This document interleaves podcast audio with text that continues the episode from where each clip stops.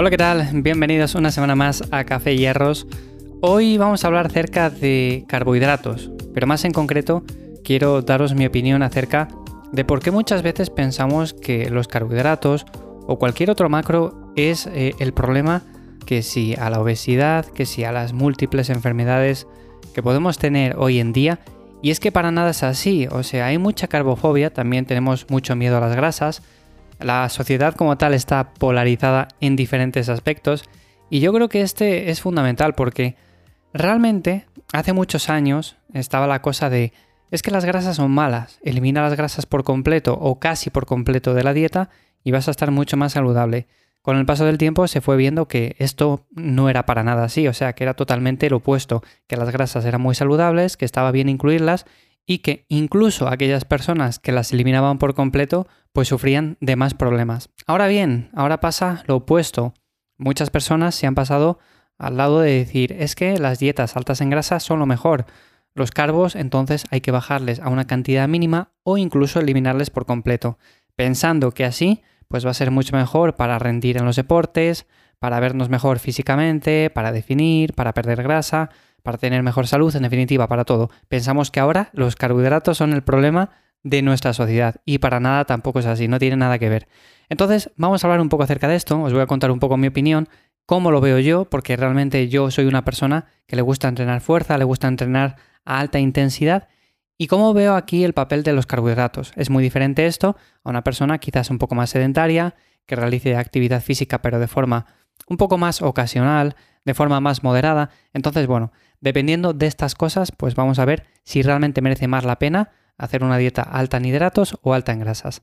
Como siempre, ya sabes que me encuentras en ivyamazares.com. Ahí te echo una mano para ganar músculo, perder grasa y en definitiva entrenar mejor, tanto si entrenas en casa como si entrenas en un gimnasio. Eso es indiferente, o sea, realmente te ayudo exactamente igual. El tema de los hidratos de carbono, a ver, por partes. Esto es algo de lo que hablé ya en Instagram el otro día. Si no me sigues, pues puedes seguirme ahí, ya que cada semana voy subiendo contenido nuevo. Y es que, a ver, realmente el tema de la dieta cetogénica. Yo no soy eh, un detractor de esta dieta como tal. Es una buena alternativa en ciertos periodos puntuales y la podemos utilizar para perder grasa, para mejorar nuestra flexibilidad metabólica e incluso para en épocas puntuales entrenar también fuerza o entrenar cualquier deporte que implique intensidad.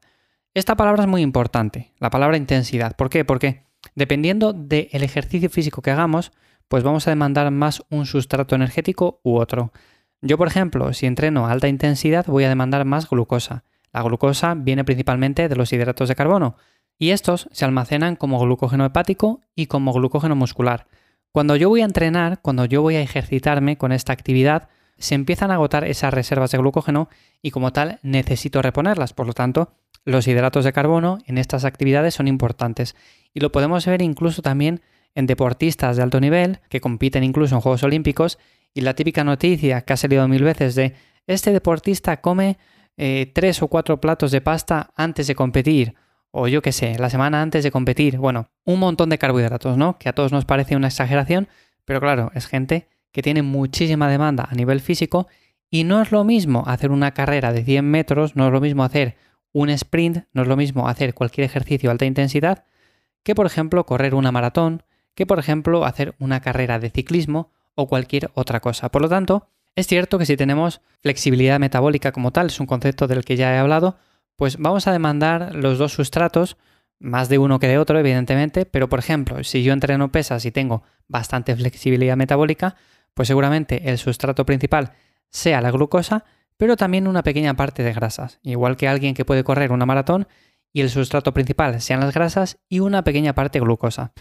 Esto también depende de la adaptación de cada uno, porque aquí alguno me puede decir, pero yo Iván estoy muy adaptado a la dieta cetogénica y entreno muy bien así, y entreno pesas, y entreno fuerza, y entreno también cardio, y me va genial. Puede ser que sí, pero también yo te aconsejaría que probaras ciertas épocas a subir ligeramente los hidratos de carbono porque si tu objetivo es ganar fuerza y ganar masa muscular, estos te van a ayudar muchísimo más. Entonces, no hay que tenerle miedo en el sentido de decir, es que voy a ganar grasa. No, no vas a ganar grasa. Aquí lo importante es generar un superávit calórico que sea acorde al gasto que lleves en el día a día. si yo gasto 3.000 calorías para mantenerme, no voy a hacer un superávit de 1.000 calorías más, no voy a comer 4.000 calorías al día, comeré un poco más. Por ejemplo, los días que descanse, que gasto menos calorías, pues puedo bajar un poco la cantidad de hidratos de carbono y subir la de grasas. Sería lo que llamamos un ciclado de calorías. Entonces, aquí podemos jugar un poco con los diferentes macros y no tenemos que decir, pues yo o todo grasas o todo carbohidratos. Por cierto, las proteínas, que no estoy hablando de ellas, para mí es un macro fundamental, pero bueno, como más o menos se mantiene siempre en unos rangos estables, pues bueno, esto es lo más fácil de hacer. Si yo consumo unos 2 gramos por kilo de peso, voy a consumir esa cantidad tanto si llevo una dieta alta en grasas como si llevo una dieta alta en hidratos. Total, bueno, el hecho, las dietas altas en hidratos, la gente que tiene carbofobia por los hidratos, que piensa que comiendo hidratos va a ganar grasa y va a tener peor salud no tiene nada que ver, depende principalmente de tu actividad física, pero es cierto que aquellos deportistas que entrenen en alta intensidad no tienen por qué tenerle ningún miedo a estos hidratos de carbono.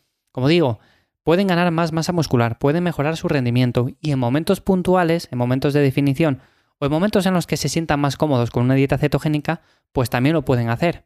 Mi enfoque particular, lo que yo prefiero en este sentido, es por ejemplo, ciertos meses al año en los cuales quizás no me apetece tanto comer hidratos, lo que hago es un ciclado un poco más brusco en el cual subo las grasas y reduzco los hidratos de carbono. Ahora bien, si sé que tengo una sesión demandante de pierna o de lo que sea, me da igual el deporte que practiques, bueno, pues ahí soy consciente de ello y digo, venga, pues voy a meter una ligera cantidad de hidratos porque así voy a mejorar mucho más en este ejercicio físico. Aún así, como digo, vuelvo a repetir, la dieta cetogénica, la dieta keto, tiene también beneficios. Uno de los más claros es que permite tener una mayor saciedad y por lo tanto tenemos menos hambre. Es lo que normalmente vemos que decimos, oye, pues mira, yo ahora he pasado a comer más grasas, menos hidratos, consumo menos calorías que antes, pero no tengo hambre. Bueno, pues eso es principalmente porque es una dieta, como digo, que sacia, que al final no te demanda más comida a las pocas horas. No es lo mismo que una dieta más alta en hidratos que sí que te lo demanda, porque tienes hambre a las dos horas, cuatro horas o dependiendo un poco del número de comidas que hagas al día. Y otro de los beneficios que tiene hacer ciertos periodos con las grasas un poco más altas es que vamos a mejorar la sensibilidad a la insulina.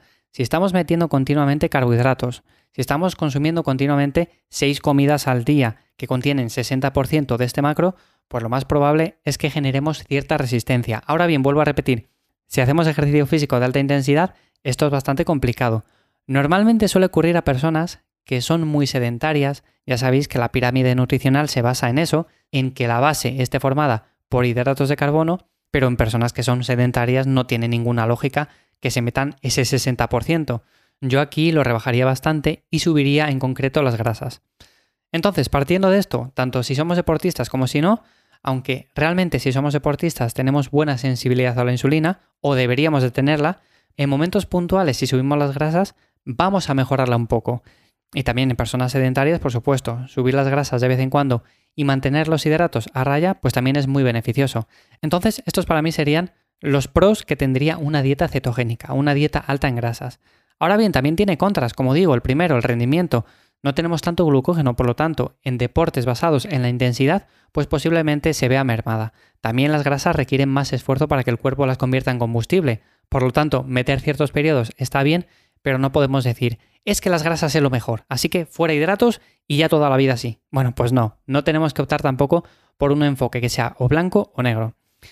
Y en concreto, al final, para resumir un poco todo esto de la carbofobia, pues muchas personas es cierto que tienen carbofobia y encima luego a la hora de hacer una dieta alta en grasas, eligen alimentos de mala calidad, eligen tocino, carnes grasas, carnes procesadas, mantequilla, aceites y dicen, no, no, es que una dieta alta en grasas es saludable. Bueno, a ver, es saludable si consumes productos que sean saludables. Si consumes carnes grasas, mantequillas, aceites de mala calidad, tocino y cosas de esas, pues saludable poco. Entonces, en ese sentido, una dieta cetogénica puede ser tan buena o tan mala como una dieta alta en hidratos y depende básicamente de las elecciones que hagas.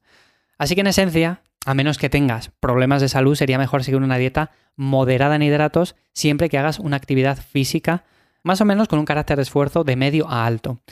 Y también algo, por supuesto, que deberíamos de prestarle atención es la adherencia. Si a ti te gusta una dieta en concreto, y me da igual el porcentaje de macros que contenga cada parte, por ejemplo, me da igual que sea 40-40-20, que sea 30-30-40, bueno, al final, si es una dieta que te gusta, si es una dieta que llevas bien, eliges buenas opciones, estás contento, no te falta o no tienes ningún déficit nutricional, puedes seguirla. Y no solamente eso, sino que al final es la mejor opción. Al final lo que genera adherencia es lo que más vamos a seguir a largo plazo, lo que no nos va a costar hacer y por lo tanto es mucho mejor eso que no decir, bueno, pues yo he visto aquí a la persona de turno que me dice que esta dieta es buena, pues voy a seguirla. Bueno, si a las dos semanas no te hace o estás cansado o no te motiva esas comidas, pues lo más probable es que la dejes. Lo mismo, tanto con un enfoque como con otro.